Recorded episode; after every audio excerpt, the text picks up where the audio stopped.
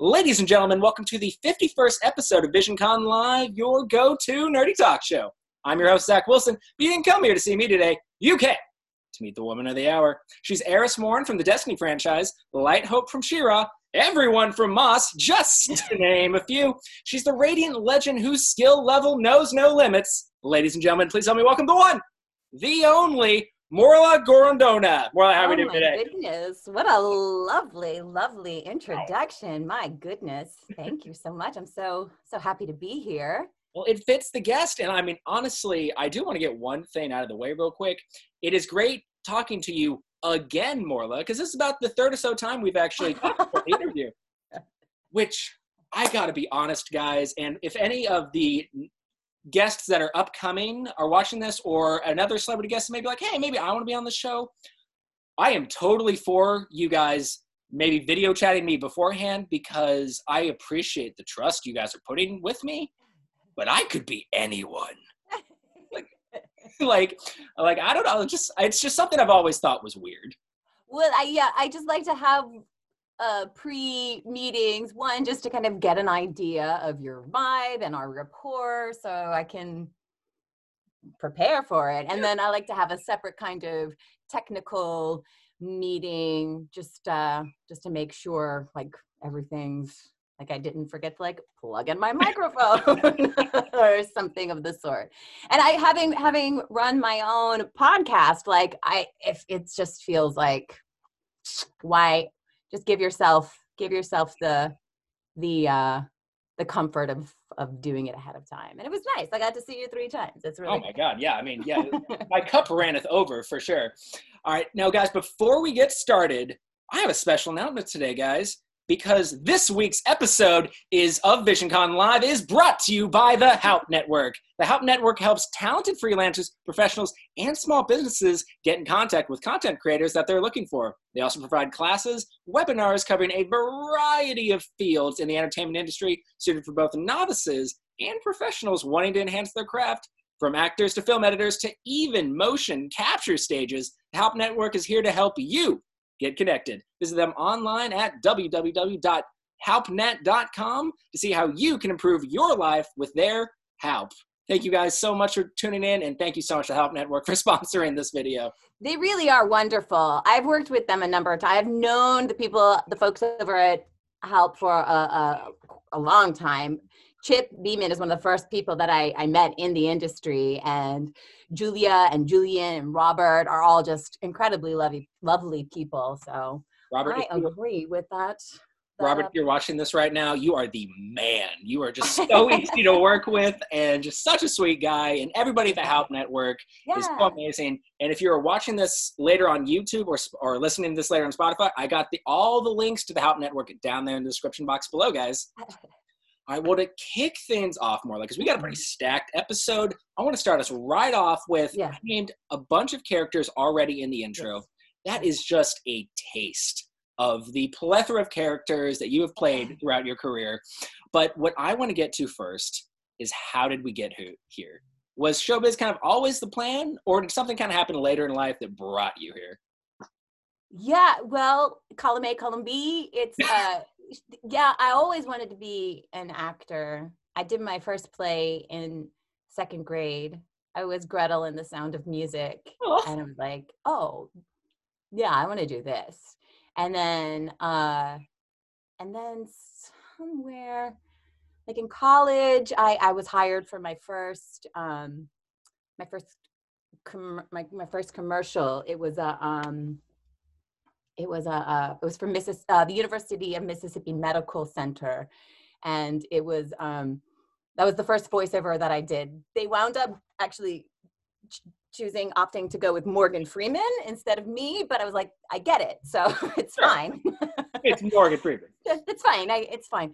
Um, but the voice diction class was always my absolute favorite class in college. And um, and then when I went to New York, I I wound up um, I wound up just getting I, I had a I had a screen agent, and then I left a message for my screen agent on uh, on a voicemail. That's dating me, but um, the VO agent was like, she's a voice actor and she just like took over my took over me as her client and so then i wound up going up for voiceover for like commercials and stuff like that but my heart really wasn't in the commercials. Like it was fun to do but it wasn't really in that in that. And then uh and then and then i learned about games and bioshock uh and, and i saw i got to see bioshock being played and it was just a really transformative experience for me and um, the more I learned about games, um, VO games, I realized it's really just it's so much of everything that I love about um, theater, without any of the limitations, and it's um, it's just it's it was it's super exciting. So I I just decided to do that. In fact, I said um, if there is ever a sequel, I will be in the sequel and I and I was. yeah. All of this yeah. through a, after a voicemail too. Yeah, yeah, I guess so. I mean, you know, just like all these life is so like this and I'm sure you know, everyone has a similar kind like the looking back over the tiny little series of events that just brought you to a place like a, a, de- a destiny, uh, uh, a an inevitability. And like it was like oh it was always supposed to be vo i just didn't know it yet. Sure didn't quite click quite yet. Yeah and then i was like oh, of course it all it all led to this so it's great. Well we got a bunch of characters that i kind of want to dissect real quick if we okay. can. But before we start, guys, a lot of you have either already messaged VisionCon directly or put your live questions or comments in the live chat here on Facebook. You guys have plenty of time to do so. I just wanted to let you guys know that we're going to get to those at the end, so just stay tuned. But with that, guys, the first character I want to talk about is a character that a lot of people love, a little bit of a foreboding character, but a character whose design I am in love with to the point that I was telling my best friends about interviewing you, and uh, her dad was in the room, and he was actually playing this game. And when I said your name, he was like, "What?" And then he went to the planet where your character's on. He's like, "That's her." That of course, that of course is the one, the only Eris Morn. Now, before we dissect, kind of get a little bit deeper with Eris, can you give us just a brief overview about the character, any fun anecdote, stories involved in getting the role, and anything else you can think of. Oh man, yeah, Eris is talk about like a series, like a, a lifetime of events leading up to a lifetime of small events leading up to um, this. Uh, it is the number of happenstances that brought me to Eris are unfathomable. They're like too many to count. And it's like if any one of them would have gone a different way, this just would not have happened. And I feel so, so fortunate to um, have been given the opportunity even to have auditioned for her, which I I, I did. I I um, I auditioned for her, and and uh, it was just it felt like a like a I feel like I got her immediately. Um, so Eris Morn is a, a guardian who her fire team, which is like her her crew, her uh, they go to the the moon to fight the hive, and um, everyone in her team dies except for her. And instead of leaving, she decides to stay and live amongst the hive. And so she is this uh, the way she was first to describe the way she was first described to me going into the audition is that we're really just not sure. We're not sure is is she good? Is she evil? She is but more than that does she even know? And she's on the um she's on this precipice of madness and she could go either way. And i was like oh yeah that sounds I want, I want to, I want to read for that. That sounds great. Like I love that. I love the question marks of that. I love the not knowing. I love the, um, the shroud and the mystery and the not giving it all away of that. Um, it that is actually a theme throughout my work of like i don't know which way did she go and um yeah I, um an anecdote um well i will say that, how i got into this role and this has kind of become a great a fun story for for fans of of destiny that maybe not everybody knows yet is that i started in this role um, by I, I was the voice of the hive. I did the vocal sound design for um, the hive, like the the creatures, the screeches and the screams, and and um, I I was brought back, and there was like a, a a sentiment of like, wouldn't there be a lot of wouldn't it be very poetic that the person who voices Eris, who lived among the hive, turns out to be the same person who actually voiced the hive, and uh, and that's how it happened. I'll throw you a fun anecdote right back, especially uh-huh. about the hive. I was, uh-huh. you actually are, oh, what's the word I'm looking for? Uh, guilty of making me break a controller. Because uh, when I was playing Destiny 2 one night, uh, this was, oh man, I feel like it had to have been at least a year, uh, maybe less. But I was playing in the dark like a fool, and uh, I'm very easily scared. So I was playing, and then all of a sudden I hear this loud screech right in my ear because again I was playing with headphones like a fool. I throw my controller up in the air, it hits the ceiling. I still I see the divot right there, and uh, the screen breaks. And sure enough, uh, tomorrow or the day after, I buy another DualShock 4 controller. Uh, was that from uh, the voice of Omnigul? I, I or was it, we, or was we, it just a, a, hive? It, it had, I believe it was the Omnigul because I died soon after. Mm. but, but so, I'm so honored that there's a hole in your ceiling because it's right there.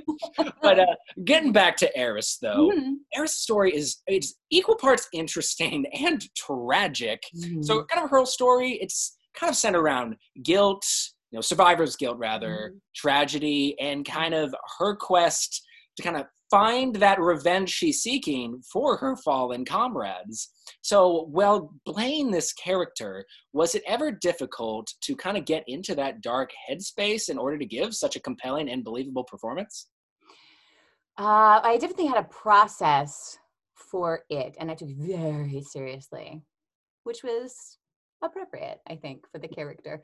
And um i uh, one of the things that really struck me about this her journey uh, going to the moon going into the pit where she said where you know we went down into the pit um six of us went into the pit. And uh it it very much reminded me of um yeah, I'm as I said, I'm I'm from New Orleans, and it reminded me of um, heading back to New Orleans after Katrina, and where it was this this everybody else is going the opposite way, and I just had this this sense of like we're we're going the wrong way, and we don't know what we're gonna find when we get there, and this unknown like this going it felt it was like i i identified with that. So i definitely had all my Katrina experiences very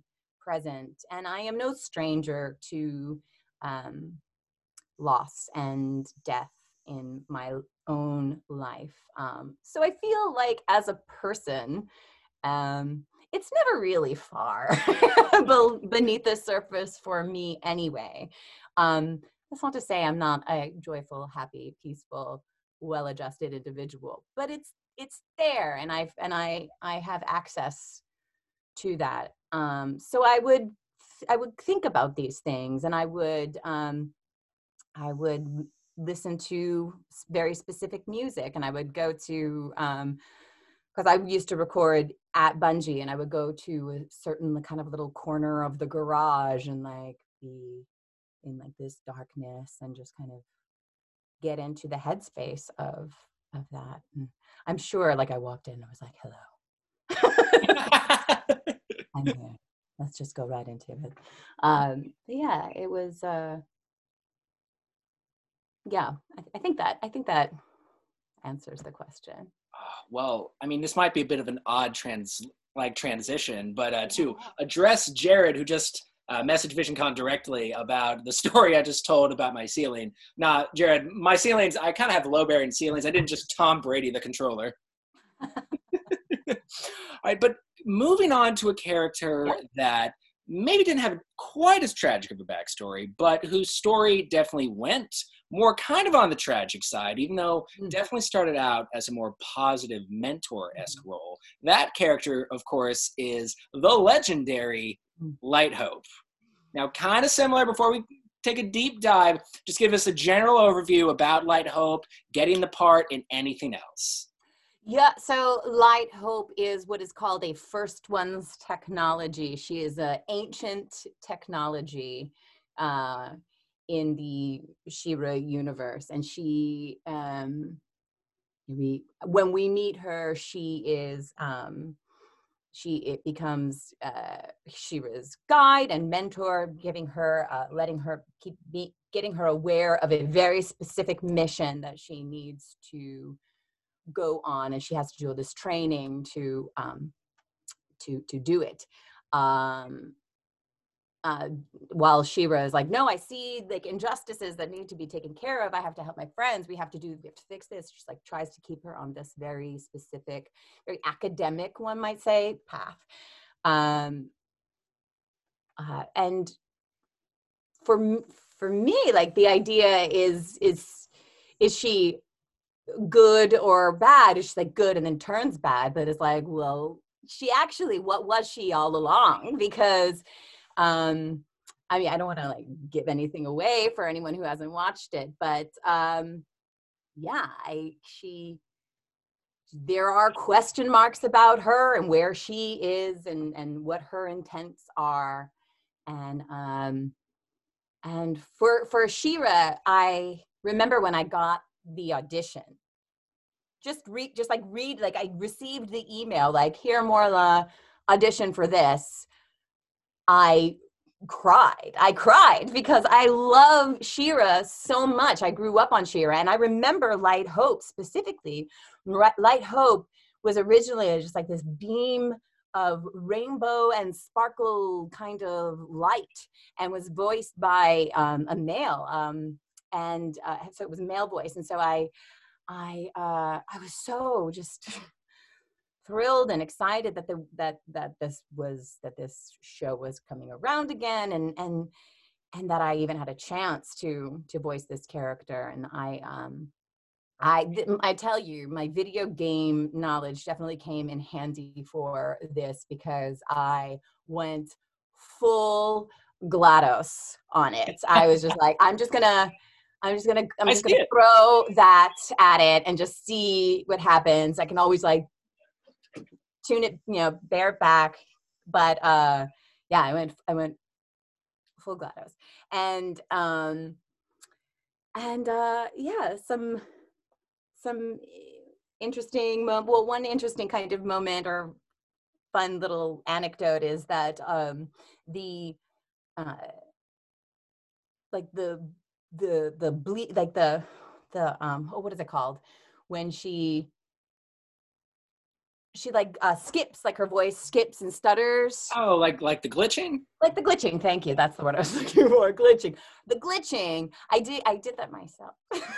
Really? I always thought that was like some audio trick. i love vocal sound design. I love anyway i love just getting my voice to do impossible crazy things like it's like that's impossible. I'm gonna figure out how to do that. So yeah, I love that.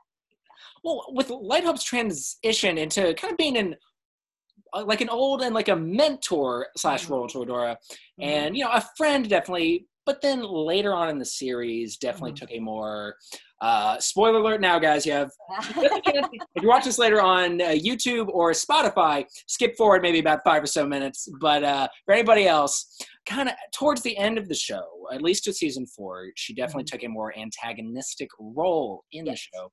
So, with that large kind of development as Light Hope, were there any moments that kind of stuck with you, maybe more than others? Well, I remember in one one session in particular, I think. Uh, Light Hope goes through a number of different transitions because she is getting rebooted over and over again. And so every time she gets rebooted, it's like a different kind of version of herself. So she's her original self. I think then like the hologram self, which is like a a more um a, like more of a GLaDOSy, like a more um like the more computerized version of herself. And then there's all these different versions. And then it was like so exciting when um then all of a sudden she takes this very dark turn and she goes like oh no not light hope and i love that and that was all done in one in one day and it was so fun it was so much fun yeah that was a very powerful fun kind of journey of a session right. another one was the very first one that i ever did with the voice actor who um, voices mara because she and I wound up we came we were like after that we were like best friends and she oh. and I are like dear dear friends now from that. And then the other one is another session with Mara at the very end and I just remember when that was done everything just like was so quiet in the studio after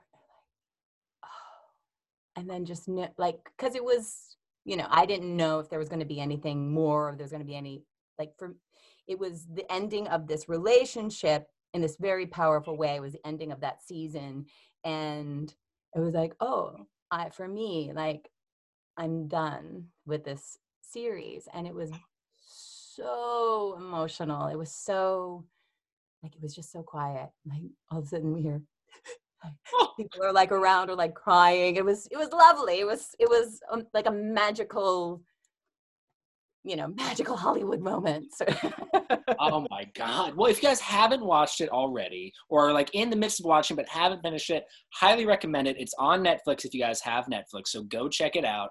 Now before we transition into this next character or should i say characters i want to tell an anecdote this time. So this game let me preface my favorite vr game of all time hard stop whenever I forget the exact date the PlayStation VR came out, but the day it came out, like a fool, I didn't pre-order it. So I'm calling all of these places for them, all sold out, except for my local Best Buy. And I'll always remember this because it's probably one of the one and only times I've ever intentionally sped somewhere. So I'm driving like a maniac to my Best Buy, get there, dead sprint through the parking lot into Best Buy. I see the far electronics aisle down there, breakneck speed. All of a sudden, toddler comes out oh. from the aisle. And if you ask me to do this again, I could not. But this was a rare, dexterous feat of agility where I literally jumped over this kid and got into the line. And I was then the proud owner of the last PlayStation VR my local Best Buy had at the time. the reason I tell this is because it came with a demo disc full of a bunch of things, things being games, that were, it showed off the hardware, but it was very much a demo. The thing about it, though, is that all the games that I bought since then felt the same in, a, in the sense of they were amazing you know vr is incredible. Don't play it too long at first or you're going to throw up. I know mm-hmm. that from experience. But a lot of them just felt like demos. That is until i purchased off the playstation store the game known only as I, am trying to preface it because i forgot to click on the thing. Um, known only as moss. Now again, before we dive dive deep, just give us a general overview of Moss and you know any fun stories involved, anything at all. Oh, Moss is the sweet, heroic tale of a mouse, a warrior mouse uh, named Quill.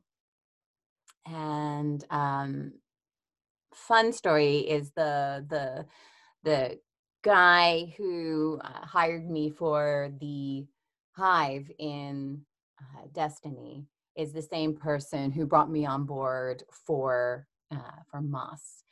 Um, and he's a he's a dear dear friend so he is very familiar with my son and I, and um, and yeah, my son has known him his whole life, and um, bedtime story is just a very very important part of um, our daily ritual. I read to him every night, and uh, and Stephen Hottie, Stephen Hottie, who by the way is on this mug right here. Stephen ah!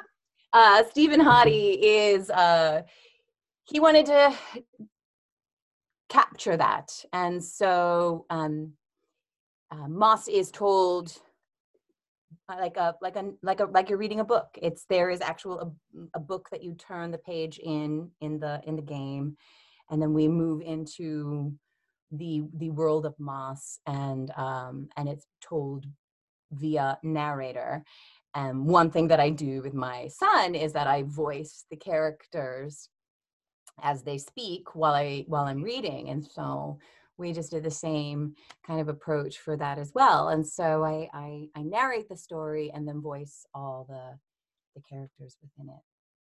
And see, it's on that because during one of our preliminary video calls, you mentioned that because, like mm-hmm. I told you, Moss is by far my favorite VR game of all time. And at first, I, am not going to say I didn't believe you, but I found I was I was kind of surprised. And so then after we were done with that video call, I remember right before work, I started replaying Moss. A because it's Moss, but also B I just wanted to kind of listen to it. And after you told me that, I could hear you know some characters obviously were more like your voice than others, but others definitely sounded very different and unique. And so, with all of these characters that you're voicing, plus being the narrator over this story, uh, and you're having to kind of switch between these characters, often in rapid succession, mm-hmm. is it ever hard doing so, or is that a talent that you kind of have to acclimate yourself to? Well, you know, this gets a lot of credit to Polyarc because they gave me a lot of freedom to um, speak my preferences and guide the direction of how we would proceed. Um, we worked out what the voices would be collectively via uh, table reads. And um, the question was, was like, well, what would it be better for for continuity to just record all of Quill and then record all of you know uh, Argus and or would you know how like how how do we do that? It's like well i feel like we have to find a way to really honor the storybook telling of it. So it's it is it that was important to me and also to them. And so the question was like okay how do how do we do that then? Because that's it is tricky to jump around. So what i wound up doing is um I would think about where the different voices kind of lived in my body, so to speak. Like where, like when I spoke, where did I feel it? Where did I feel it resonate? So like, like, you know, Quill, I'm not going to be able to really accurately do it, but like, um, Quill would be up here. And so like, I would like think about, I would, that would be her point. And then, uh, like a, a Darren would be like down here.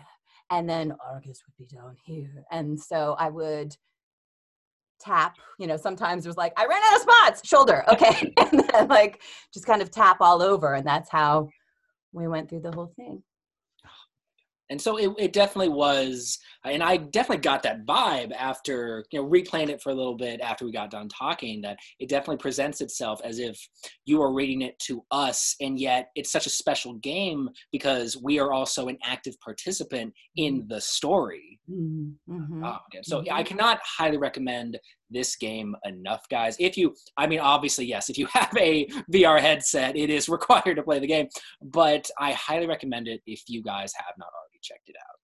Now, this next character, and the final character we're going to talk to before we move on to the next segment, mm-hmm. is a character that I had to familiarize myself with. but I will say, after doing so, um, a bit of a sidebar. You take one look at me, I don't think it's hard to imagine that I'm not the biggest first person shooter fan, except for obviously Destiny. Um, uh, not not for any uh, reason other than the fact that I'm not good at them. But uh, the Call of Duty, because uh, you know, as a result, was a series I did not really give much stock in. However, researching these next two characters, I think I'm going to change my tone a little bit. Now, the first one I definitely want to talk about is the ultimate badass herself. I want to talk about Battery. So again, just give us a little bit of a brief overview about Battery, and then we're going to actually go on to the next character, and then we'll do the deep dive. But first, just tell us all about Battery. Okay, so Battery is a specialist. Uh, she first appears in uh, Call of Duty Black Ops 3 and then she also uh, winds up, shows up in uh, Black Ops 4, and she's also available on uh, Call of Duty Mobile. But her her story as a specialist lives in um, Black Ops. So she is the youngest of a family of um, military professionals, and uh, she's kind of got a lot to prove. And uh, and so she she yeah she definitely wears that as you can see she's very overt with that and uh yeah she one of the things that I love about uh, Battery is that she also has this like, wait a second, which way is she going? I thought she was, but no, oh no, she's maybe she's not what we thought she was. So she definitely carries in that theme of like, oh, whose side is she on anyway? Um, but I loved, I loved um, inhabiting this character with this just so like whatever you know well i mean kind of jumping on and kind of staying with the theme of badass women you actually also voice a character a little bit more recently yes. who i mean is just as if not more badass and that of course is the one and only death angel alice yes Death Angel Alice is like a whole other thing. I, I, this was another kind of character when I got this uh, audition was like, oh yeah, yes, definitely. She has a voice um, that is kind of like, uh, think of like, m- like military badass meets one of the characters from us. So it's like this kind of like whispery, but like very aggressive. So um, she was a like I was so thrilled. I was so thrilled to get that character. Yeah. And with that voice, and you know, with battery as well, and uh-huh. you know, uh-huh. Call of Duty in general, just because I haven't played most of the games doesn't mean yeah. I'm not familiar with the gameplay. I mean, it's war. You guys are, you know, screaming left and right, you know, bullets yeah. flying everywhere. And from a voice acting perspective, I have to assume that those VO sessions mm-hmm. are probably a little bit more dexterity inducing and intense than maybe some others. So, with that said, is there anything that you do, maybe uh, when you know in advance, maybe not just necessarily Battery or Death Angel Alice, but when you know in advance you're going into a voice acting session that is going to be a bit more intense than, you know, some of the others? Is there anything that you do to kind of prep for those? Anything you do during them? And then maybe anything you do afterwards to kind of recover your voice? Yeah, I definitely. Um, my warm up, my prep in general is pretty extensive. I kind of I cut out sugar and milk a couple days before. Uh, definitely stay away from any kind of alcohol for a number of days before uh, any sessions, just to keep the cords very um, limber and uh, and uh, um, not uh, and, and and hydrated. Keep them hydrated. And uh, I my warm up is I I I sing the entire I sing the entire um, first act of Into the Woods as my as my warm up all the voices and uh and then depending on what i need like uh like sometimes if i need like a deeper voice i'll find some music that um goes deeper or like i have to like get something that's like a specific kind. And if i know that it needs to be if it's like monologues or like something long-winded i i work on songs that have a lot of need require a lot of breath support. But um more than in addition to that i there's a whole method of warm up called the link letter method that I subscribe to that is very invaluable to me as well.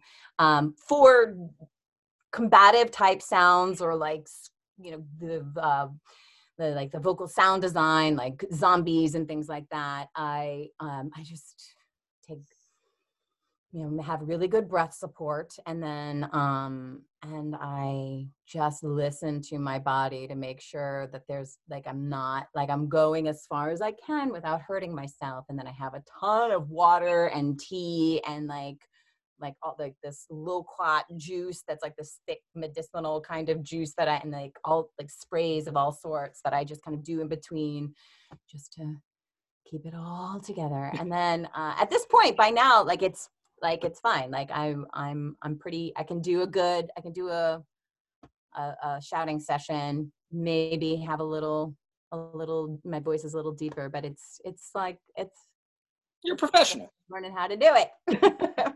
y'all you learned it all in stride, right? Yeah, the first the first session that I did that was like that. I had two days back to back. They were three or four hours each, and my voice was shot for Oof. weeks. Oh yeah, uh, I learned my lesson.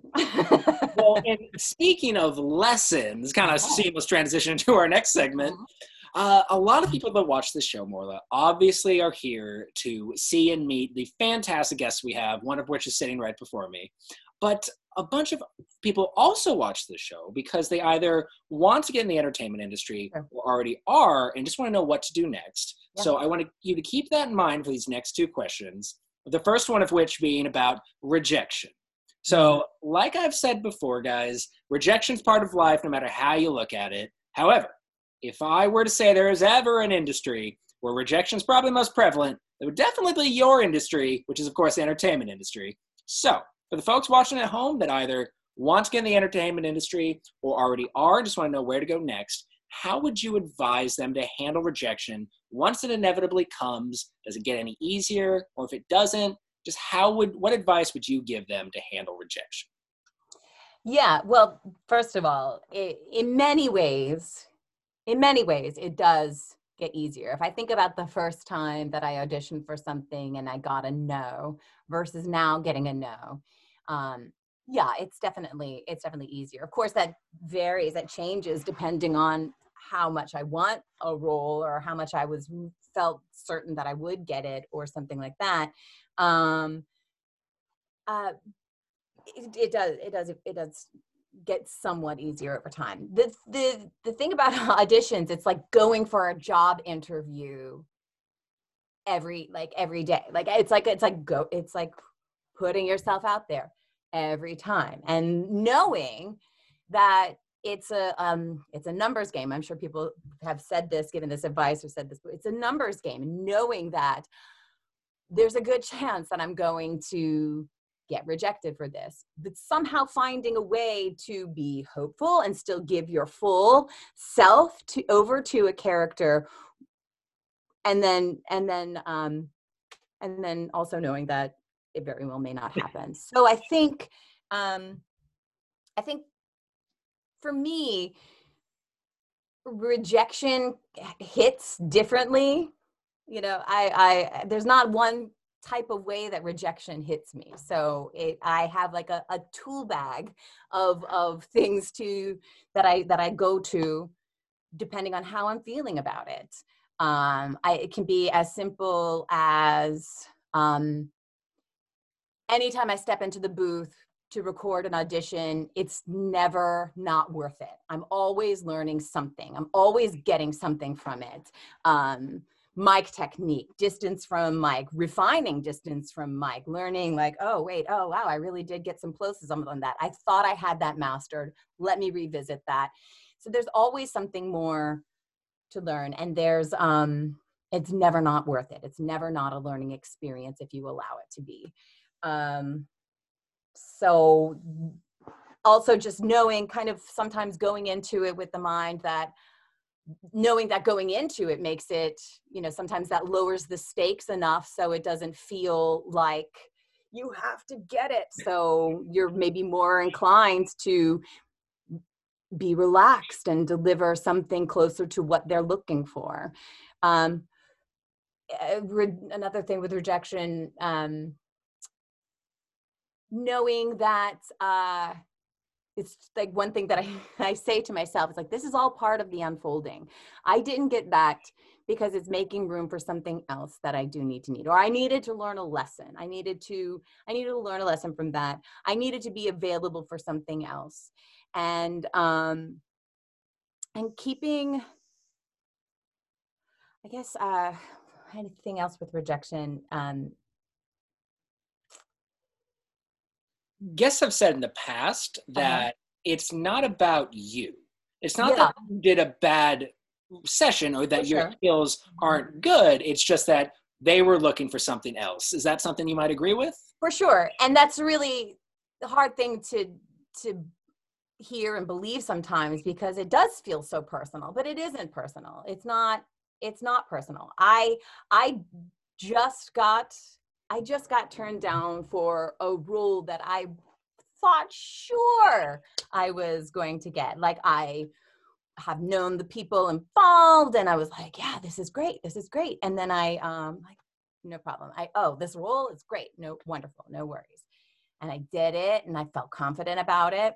And then I didn't hear anything back. And that's the other thing, you generally don't hear back. But this um they I, I did hear back. And at first it was like, oh, how?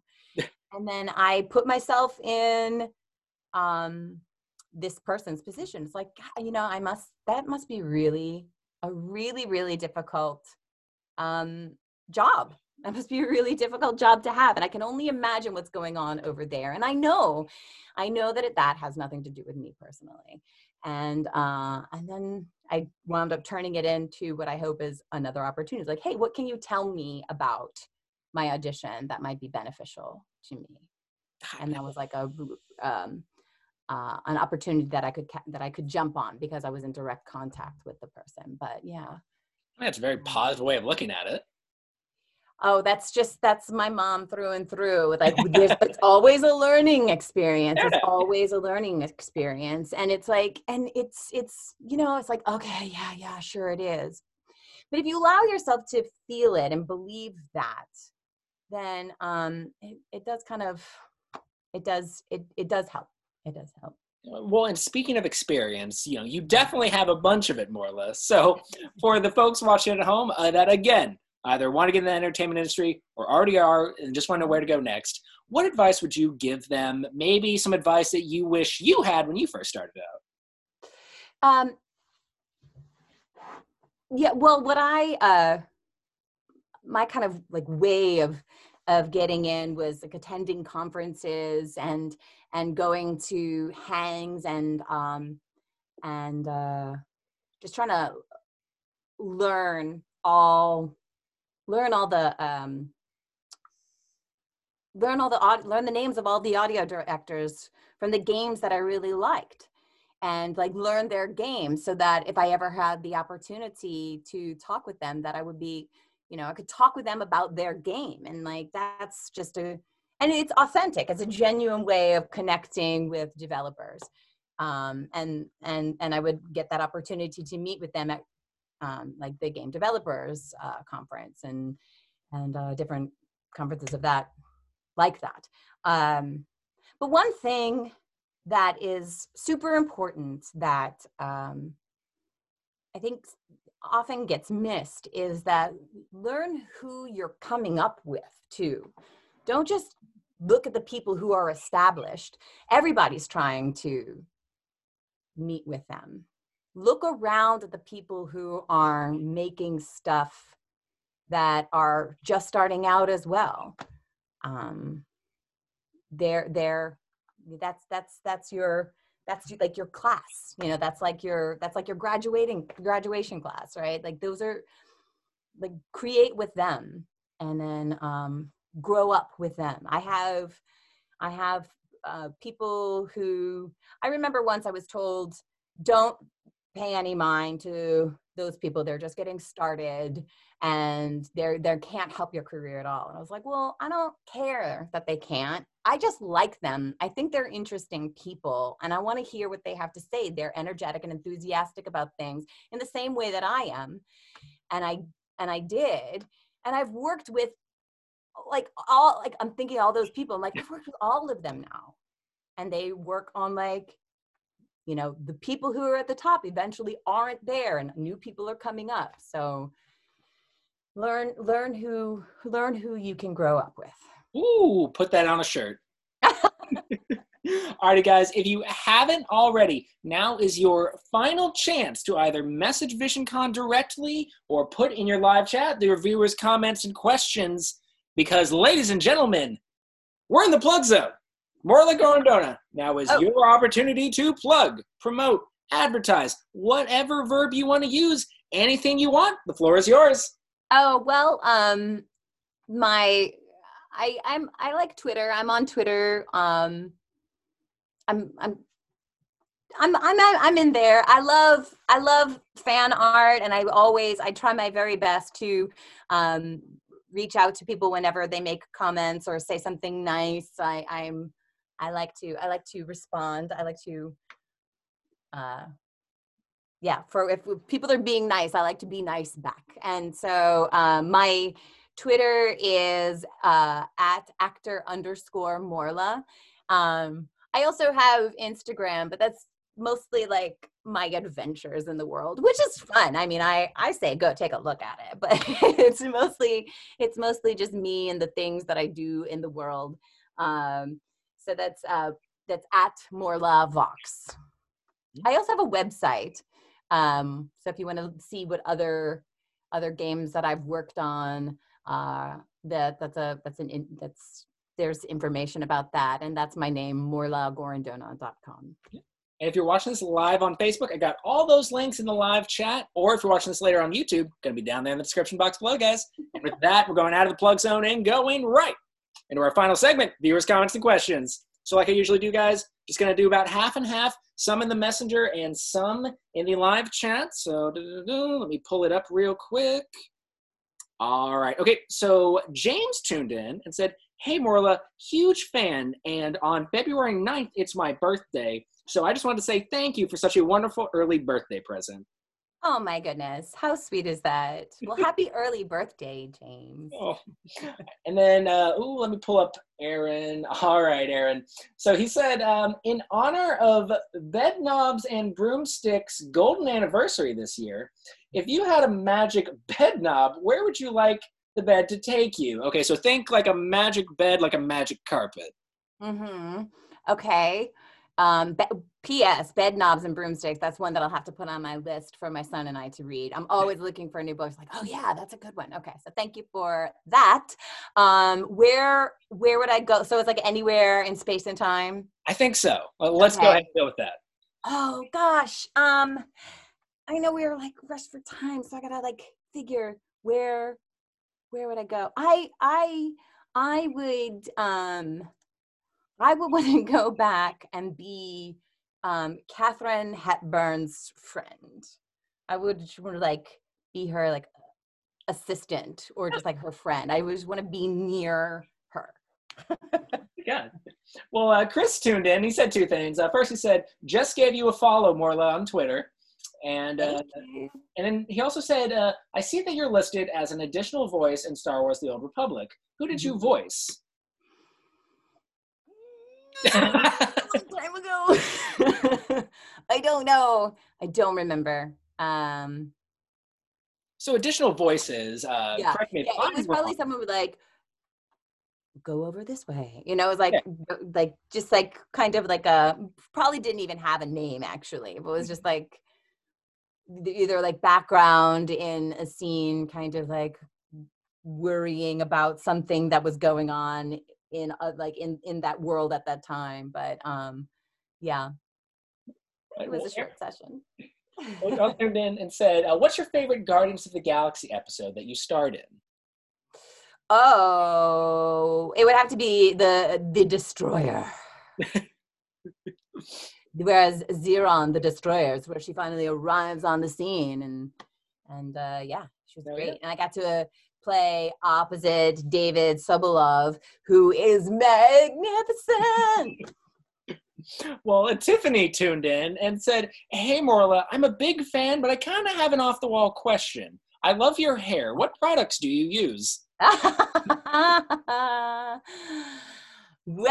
I love it. I love it. Um, I I use uh, what is it? My my colorist. Her name is Melissa, and she owns a salon called Comb and Honey, and she is fantastic, and I highly recommend her. And uh, and I use um, like Kevin Murphy and Formula 18. Those are the ones that I usually go for. Yeah. Um, yeah. we got time for about two more. Uh, Jonathan tuned in and said, What are some of the hardest voices you've ever had to do? Hmm. Hmm. Two uh hardest voices. Um I think uh I think I think the the ones that are like super super okay i would say one of the hardest voices that i ever had to do was a character called may in um um um oh my gosh saints and sinners the walking dead saints and sinners. Uh it was an accent a very very very specific kind of new orleans accent. It was like from like a specific neighborhood in new orleans kind of accent. And on top of that it was just like open like rip your heart open kind of hurt and agony. And um it was for that it was like maintaining the uh, integrity of the accent while also going there fully emotionally um, that was that was really um, challenging and um, and then i think uh, I think the uh, the stalker. I think, gosh, I hope it's the stalker. I'm I'm going to say which character it is, but it's from the um, from the Last of Us. The um, the the stalker the version of zombie that I was like the the it, it's so spec- it was so specific the way like to like to to really narrow in to the degree that I have been zombified or infected, right? So no, like not too like not too far. It's like this like this very niche kind of place, and um, dialing that in, it was very and it was very performancy. It was like it's not just like you know making zombie sounds, doing crazy screeches. It was like it was such a artful way that they want that that that they, they that it was directed to be of this like it's like own entity like its own special kind of degree of um infected. It was challenging but a lot of fun a lot well, of fun I was about to say that leads perfectly to our final questions because Lily tuned in and said, "Hey Morla, I loved you as the stalkers," and then she put in parentheses, but was also terrified. Was that a fun role to do? Yeah, absolutely. I like you know, and I, I love, like I said, I love this. I love the space where voiceover and sound design uh. Like so, zombie voices, like hive creature things. Um, vocal sound design is such a interesting like never ending place of discovery like finding like different oh wow i never noticed that sinus cavity way back there let's see how i can make it vibrate and what sound comes out and uh and i i it's you know it's a it's a you know it's kind of a strange hobby but there i there are people before me like Mike Patton and Lisa Gerrard who just like do this amazing stuff with their headspace and voice and uh, it's I I'm I if I did not well I'm not going to say that. I was going to say if I did nothing but that I'd be happy and that's not true. I if I had if I did half my work was that I would be just utterly satisfied. Well, ladies and gentlemen, that's about all the time we got for episode 51 of VisionCon Live. And before we sign off, Morla, any final thoughts to leave us on or sage like wisdom? Oh my goodness. You know, I just want to say thank you so much, Zach. You've been just remarkable and wonderful and made this whole thing um, a pleasure. I've had a wonderful, wonderful time. So thank you so much. Thank you. Oh my God. Well, thank you guys so much for tuning in to VisionCon Live episode 51. I'm, of course, your host, Zach Wilson, but much more importantly, this has been my very special guest, Morla Gorrondona. Make sure to check out all the links down the the uh, description box below and check out our friends over at the Haupt Network. And always remember, guys, that life's better when you guys have friends to share it with.